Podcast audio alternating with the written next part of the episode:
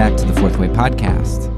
This season, I have given quite a few arguments uh, for Christian anarchism and against statism, uh, or polyarchy, whatever you want to call it. Um, there are a lot of those that I would strongly get behind and uh, think make a lot of sense. And um, then there are others, which um, some of which I've added more as addendums into the season, uh, and this being one of those, which are more exploratory, uh, exploratory argumentations. So the episode today is something that um, I kind of I thought about for a little bit, but you know I may be wrong about it, but I, I think it's um, a good exploratory look at something um, that you can feel free to critique and push back on because it hasn't been like reviewed or peer reviewed or anything. Um, nevertheless, I think it's something that that makes a lot of sense and want to put it out there. So chew on it. Uh, don't take it as brute fact. Uh, don't take anything I say as brute fact, but especially something like this, which is more exploratory. Um, you know, think through it and work through it and bounce it off of other people and uh, discuss discuss it. But essentially, uh, this the uh, the episode today is based on an article that I wrote uh, a, a, while back, um, and it's it's taking a look at the Book of John. And so, in the Book of John, you get a lot of these um, elevated ideas. Like John is probably the most Christological book in terms of uh, his development of Christology, and there there are a lot of like spiritualized elements in there, right? You get um, Jesus as the Logos and the Word in the beginning with God, right?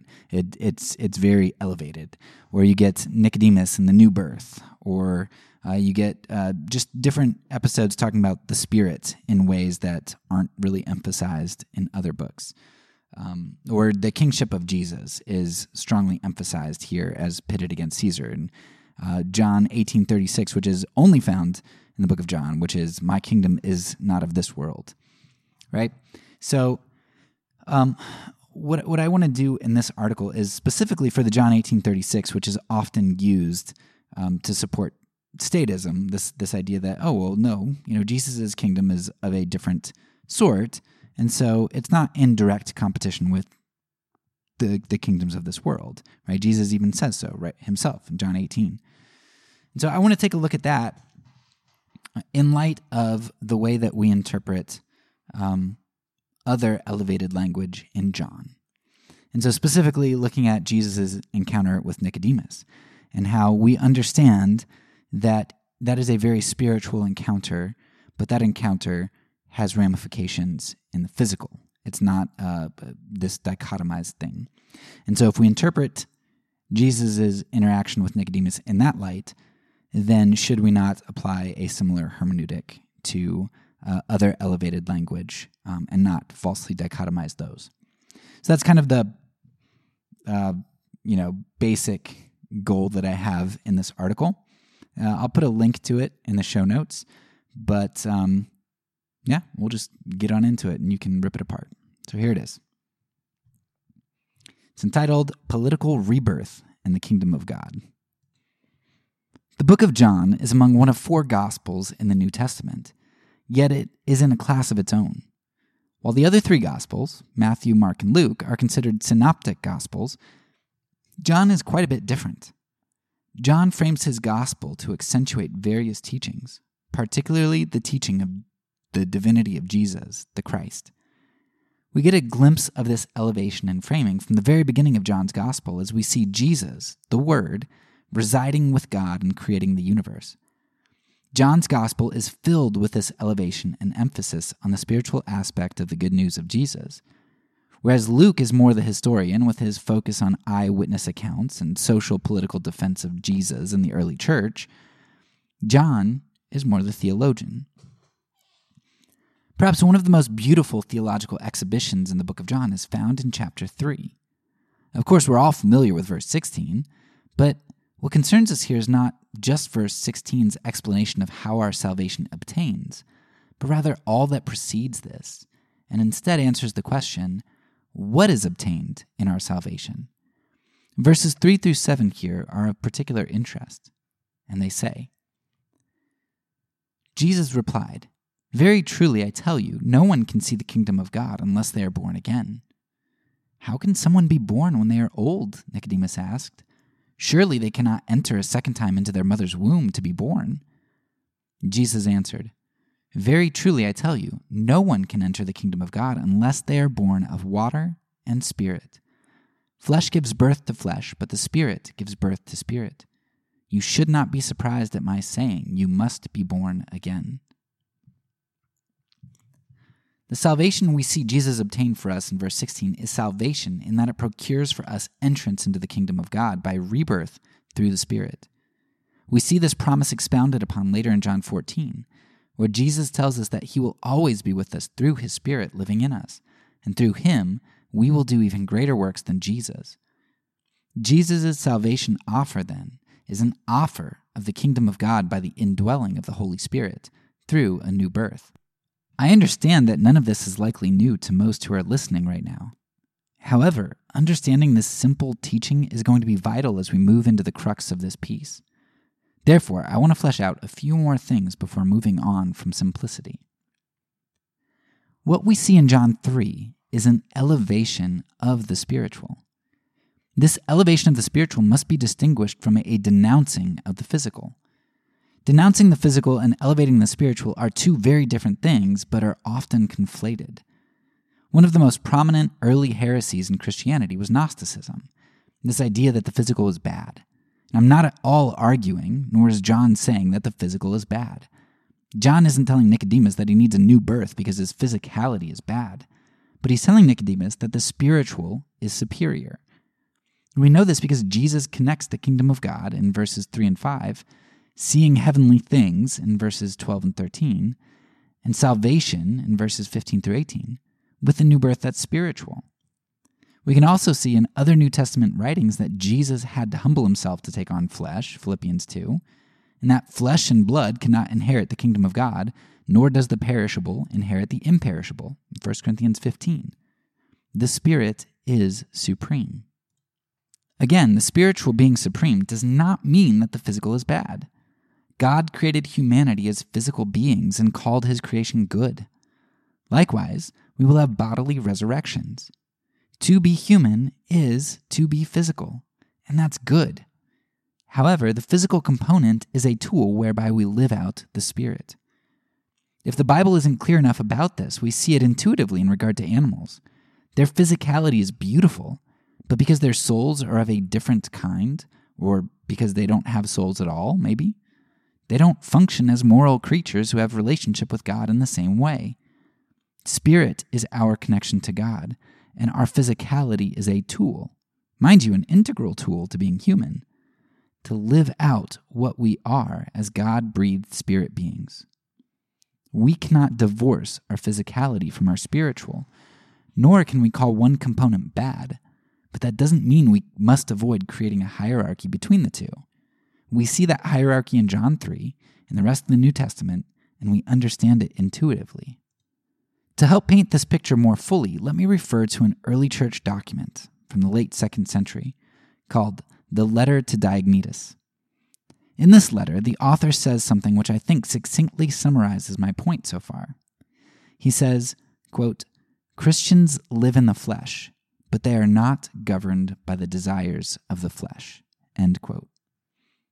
The author goes on to explain how this governance of the flesh is accomplished by the soul. The body for Christians has been appropriately made subservient to the soul.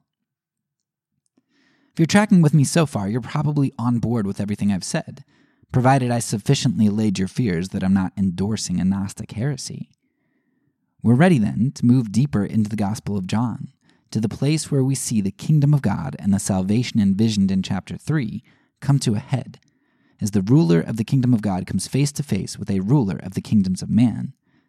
In this encounter, Jesus declares that his kingdom is not from this world. John 18:36 in the NRSV. Unfortunately, Christendom has used this passage to produce a bastardized version of how we interpret the duality of spiritual and physical. And I want to explore this bastardization right now in light of what we have laid out from John 3, John 14, Philippians 2, 1 Corinthians 15, and the letter to Diognetus. Christendom has used Jesus' spiritual attribution here to the kingdom in order to largely dismiss its implications for implementation. It has dismissed the reality of the big K kingdom of God both implicitly and explicitly. Implicitly, the kingdom of God has been dismissed by a Christendom which interprets the kingdom of God as being of another world and therefore separate from ours, which in reality changes the preposition of to for.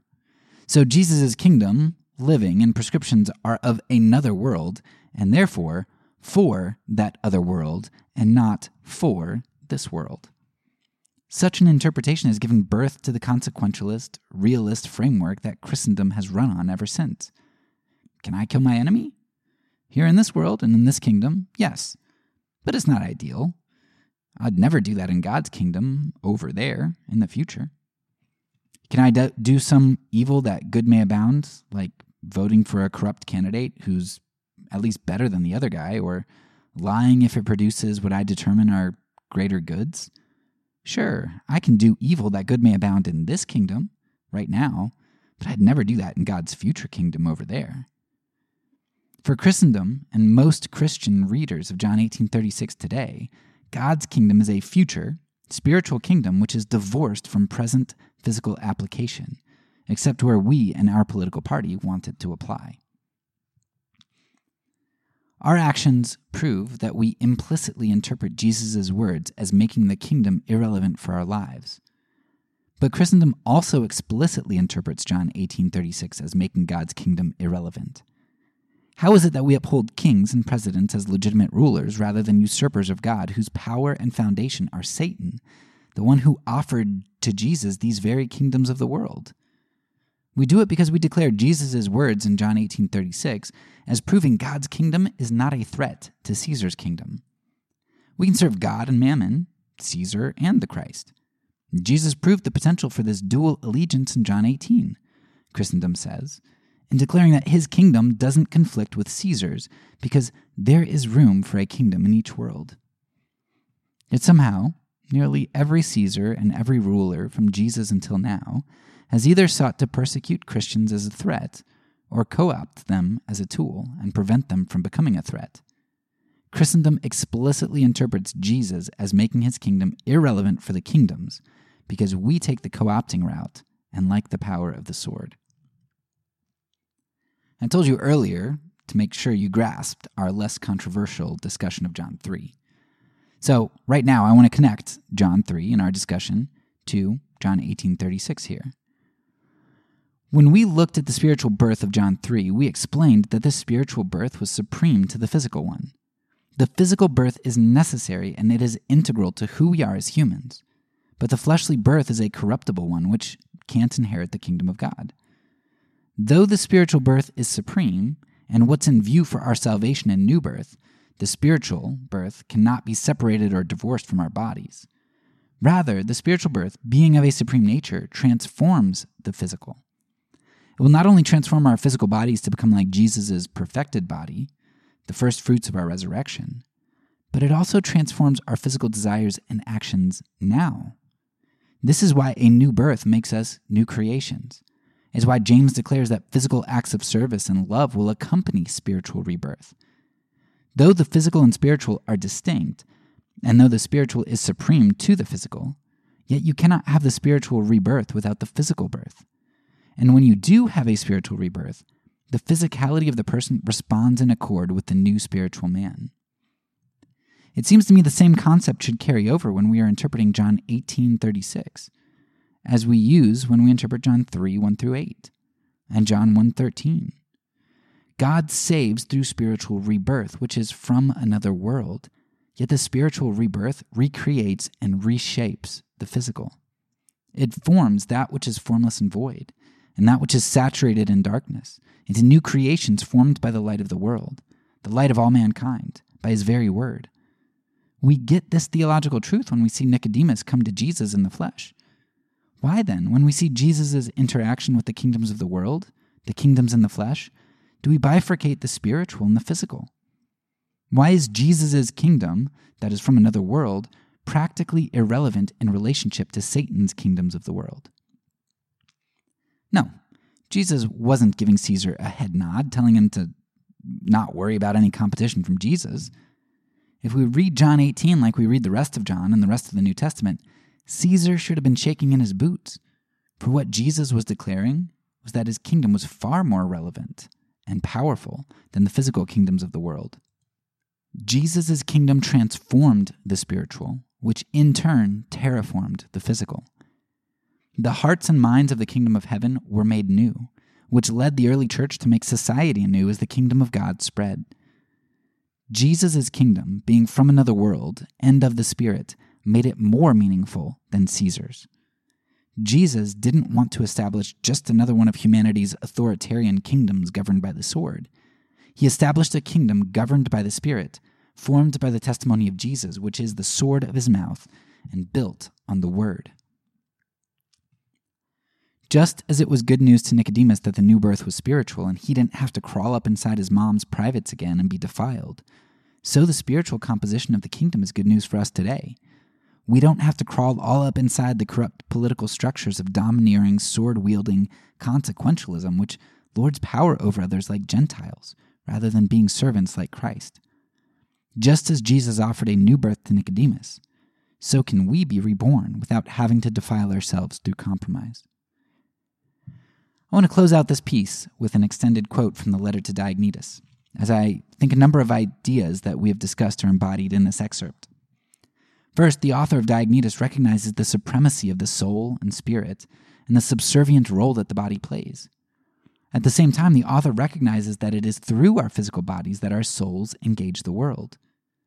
To simplify, the spirit transforms our souls, which reform our bodies and physical actions. And through our physical actions, we touch other physical human beings whose souls are then touched through the reception of our service.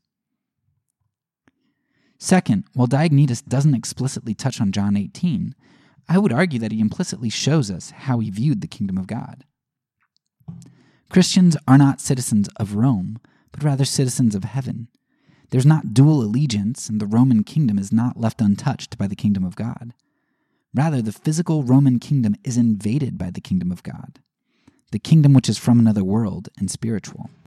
This invasion of the kingdom transforms Christians into the soul of Rome. As the author of the letter to Diognetus discusses in the quote below, Christians have been transformed to be the soul of the world. Being the kingdom of God doesn't make one seek to take control of the kingdoms of the world, nor does it make one irrelevant to them. Rather, just as John 3's new birth makes us more alive and more human, so living out the kingdom transforms the world and changes it to be antithetical to what it once was.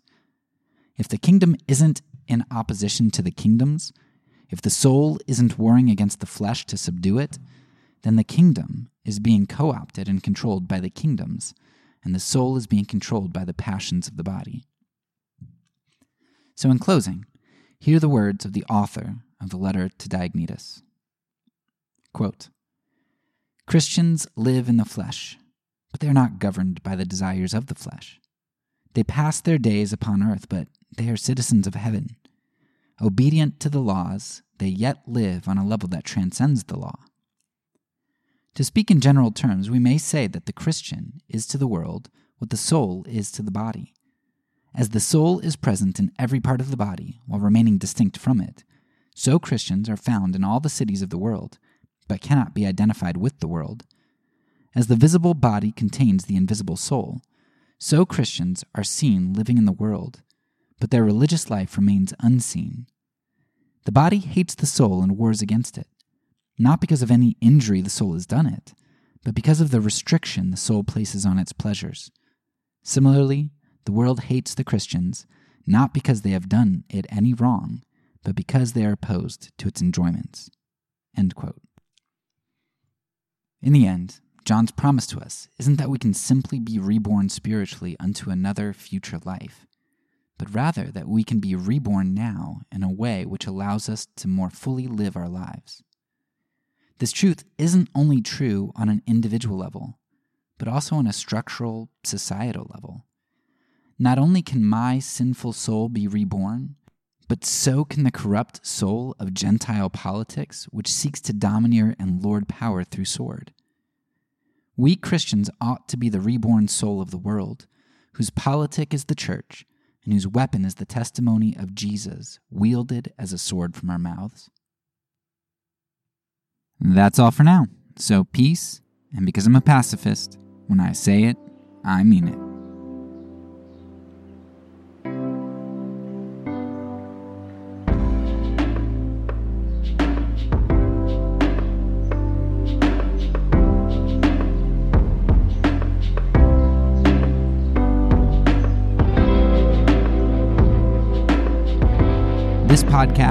Part of the Kingdom Outpost Network. Please check out the links below to find other great podcasts and content related to nonviolence and kingdom living.